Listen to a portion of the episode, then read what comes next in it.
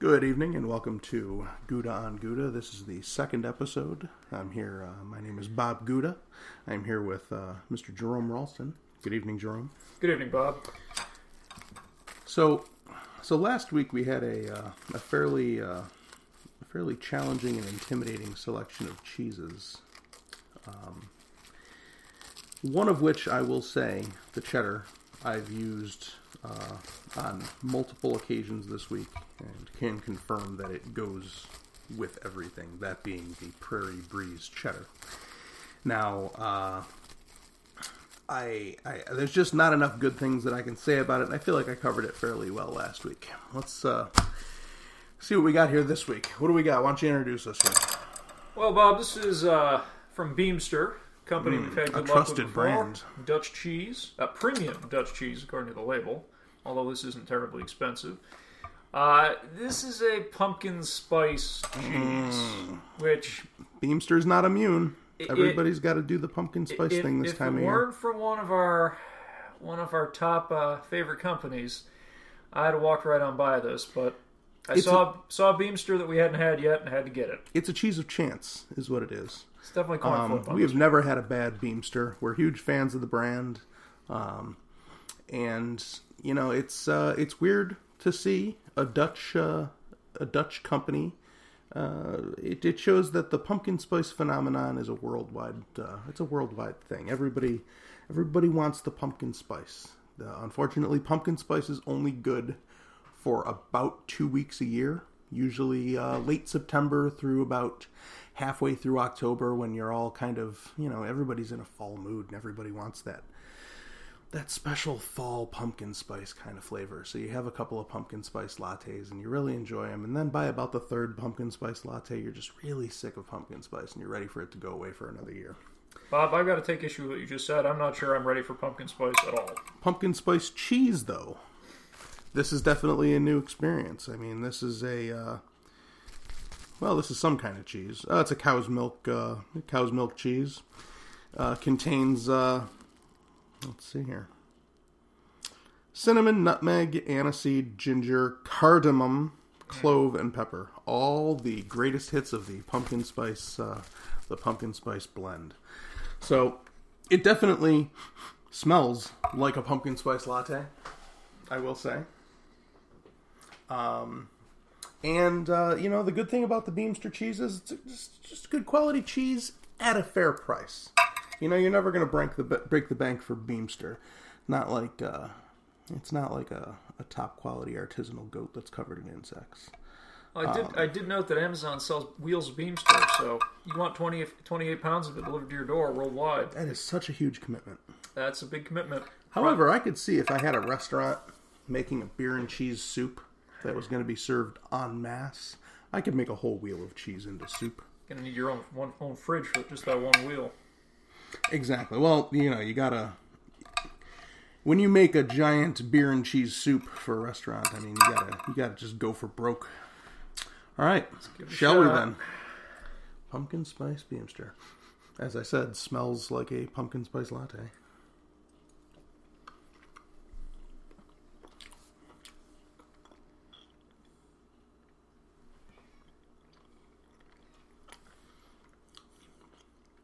That's more bitter than I expected. it tastes like a good quality cow's milk cheese um, after you've had a sip of a pumpkin spice latte. The cheese, the the flavoring doesn't really seem to. It doesn't seem to really infuse the cheese so much as it's there with it. It's like here's some good cheese that we put some pumpkin spice into, like the cheese itself. I'm getting alternating cheese and pumpkin spice notes. It's like like you said, they're not really together. They're Yeah, they're not combining; they're just there together. they're working along parallel lines, but they're not together. Like I feel like I could get the same thing just from eating. Like I like this. I like the consistency of it. It's a good soft cheese. It's not an aged cheese.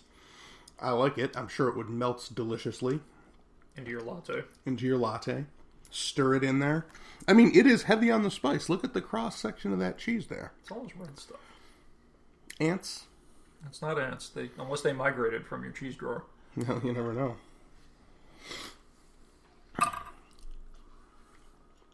Hmm. Rind is pretty stiff. Yeah, I'm gonna say again, that's more bitter than I expected. Maybe because I expected it to be like a sweet pumpkin spice coffee drink thing with froth on it, and whipped cream on top or something. But Usually expect the sweetness with the pumpkin spice. I can taste the uh, I can taste the nutmeg over everything else. I can't really taste uh, much in the way of cinnamon or cardamom. well, I mean, it's it's good cheese. However, I can't imagine a context where I would uh, where I would deploy such cheese. You know, maybe if I was having a fall party and I was sure that everybody that was going to be at the party hadn't already had their two pumpkin spice lattes for the fall, and um, because man, I'll tell you that last that first taste of pumpkin spice after you've become sick of pumpkin spice, it's just offensive. here we go again. However, um, I like the idea. I guess. I mean, Well, it's for the pumpkin spice lover in your life, there's not many. if there is one. There's not, uh, you know, eh, the pumpkin spice everything. But um, You got a use case for this with something else? that's the thing. I'm trying to think of an application for this. Sort of like a creamy Because- vehicle for the delivery of spices. Okay, you know those lunatics who are like every time you're eating apple pie, they're like, "Hey man, put a slice of cheese on your apple pie," Yeah. and you're always like, "You lunatic." Yeah, I can see this because it's not. This gonna is a cheese for those lunatics. Yep, it'll get the sweet that you expect from the apple. but it's got a cheddary kind of. Uh, it's a very mild cheddary there's no taste. bite. No bite to it, but the spices would uh, would go well over pie. I can see that with apple in general, Yeah, I could see that. which I guess makes sense. Fall taste. My uh, my father-in-law, uh, Cheese Louise's dad, is uh, one of those uh, lunatics that wants to put cheese on apple pie. I think it's an insane idea, but um, I would uh, I would I would definitely put forth this cheese as an apple pie topping cheese. Were you willing to ruin both cheese and a piece of apple pie? Um, good on them. Hey, Beemster. I mean, they just make a good cheese. The cheese is good. I will Cheese say I'm going to look a little askance at uh, the next non-standard Beemster I see, though. Won't stop me from getting it. you know, Beemster, they're, they're not immune to trends. They see the writing on the wall. They know that there's a certain time of year where you just got to put out a pumpkin spice thing to get that market. And uh, you know, hey, it, they, they, I can't fault them for it. That said, I reiterate that the flavors just kind of are there with the cheese. I'd eat it though. It's definitely not bad. Well, you have, but I'm not going to buy this over something else. Would not buy again. Concur. Once you've gotten the pumpkin spice cheese, once you've confirmed that there is a cheese that tastes like pumpkin spice, there's no reason to go back. I do like the orange rind. Nice touch. I thought we'd revisit one week later uh, the Ant Hill. Well, the ants The do are ants are still, still there. The ants are still dead. Yep. Still dead. You know, um, I've told a few people about this cheese. People who have asked, and uh, and I, I I fall back on uh, it being a top-notch goat that also has some unnecessary ants on it. But uh, thought I'd smear a little on a cracker, give it a little, uh, give it its uh, one week later sort of uh, The retrospective. taste there. And you may notice that I'm just avoiding the ants because I know what the ants taste like now. I did I'm notice that. I'm not going to avoid the ants because I can have goat cheese anytime. That's a good point. I feel bad for avoiding the ants. I'm gonna grab some of these ants. I've mentioned this to several people, and they said it sounded hor- horrifying. Yeah, so did everybody. Everybody that I to- told about it was either horrified or unimpressed. I'm going to draw a line here between unapproachable and actively intimidating. Still smells the same.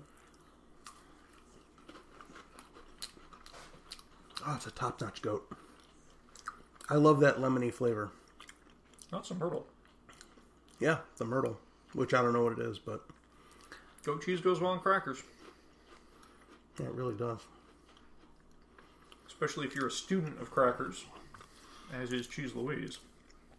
For those of you listening after the fact, uh, if I get three or four episodes, if we uh, if we you know get a few episodes into this show and uh, realize that uh, a podcast where you chew within you know a foot of a microphone is an, is an offensive experience, we'll try to resolve that in the future. Uh, try to resolve that. Um, But yeah, Like a mouth guard or something. yeah, or just you know maybe we point the mic in a different direction, or maybe I just don't chew like a goddamn animal. I got a big chunk of ant on this one. Speaking of chewing like an animal, eating your ants. My God, it's a huge ant. Well, they're hand harvested. You're going to pick the big ones, right? I wonder if the green ones are more desirable in terms of flavor. Personally, I think they taste like well ants. I'm sure somebody's done a nutritional analysis. Most efficient way of getting protein, that sort of thing. Or your formic acid for the day. I would like to try. That's more acidic now than our than it was last week. Yeah, yeah, it has. I think that I think the the myrtle on top has sort of broken down a little bit. Um, That's and the flavor comes out very well. yeah, more so now. I think this is one of the few cheeses I think I've had that benefits from a little bit of oxidation. Yeah, yeah, I will say that. The problem with goats is that I typically I never return to the goat after the tasting, and I'll have a perfectly good goat that goes bad. Because- sometimes it's gone at the first taste. Yeah, I mean that's like goat is sold in small amounts. That's what uh, I'd like to try more from this Kris Lloyd. Um, she she knows how to she knows how to produce a good goat. That's Chris with a K Chris with a K and Lloyd Ls. with two L's. not three L's. What do we uh, What do we think for next week? What should we shoot for? I uh, some bad news. I uh, contacted my cheese guy, and I said, "What's the story with the What's the story with the goat on a hot tin roof?" And uh, he says, "It's it's no more. Sold out. It's gone. It's never coming back." So that's a shame because if I could have gotten my hands on some of that, that was an intriguing cheese. I will still try, um, and I do plan to uh, visit my cheese guy again at some point in the next week, and uh, and hopefully come up with uh, come up with something for uh, for next week's episode. Um, it's it's been mentioned uh, that Sartori, our one of our favorite marquees, has uh, a great deal of of different brand of different cheeses available to me. So maybe one of those. Who knows? I'll try to look for something less gimmicky and more uh, Eh, more you solid. know, I'm not even going to say that's gimmicky. They had to. They had to do a ch- pumpkin spice cheese. Come on, Are you, are you arguing that pumpkin spice is so widespread that it's no longer a gimmick? it's required. It's required. Oh, it's disgustingly required. You know, that's just the thing right now. Well, actually, no, it's a thing like five, ten years ago, but it's still around. So Well, they got to use up that warehouse a little bit somewhere. exactly, somebody somebody went all in on cardamom and cinnamon and nutmeg, and you know they're they've got good marketing people with them, and they're not going to let this drop anytime soon. So, well, thank you for joining us, episode two, Gouda on Gouda, and uh, you know I leave you with this: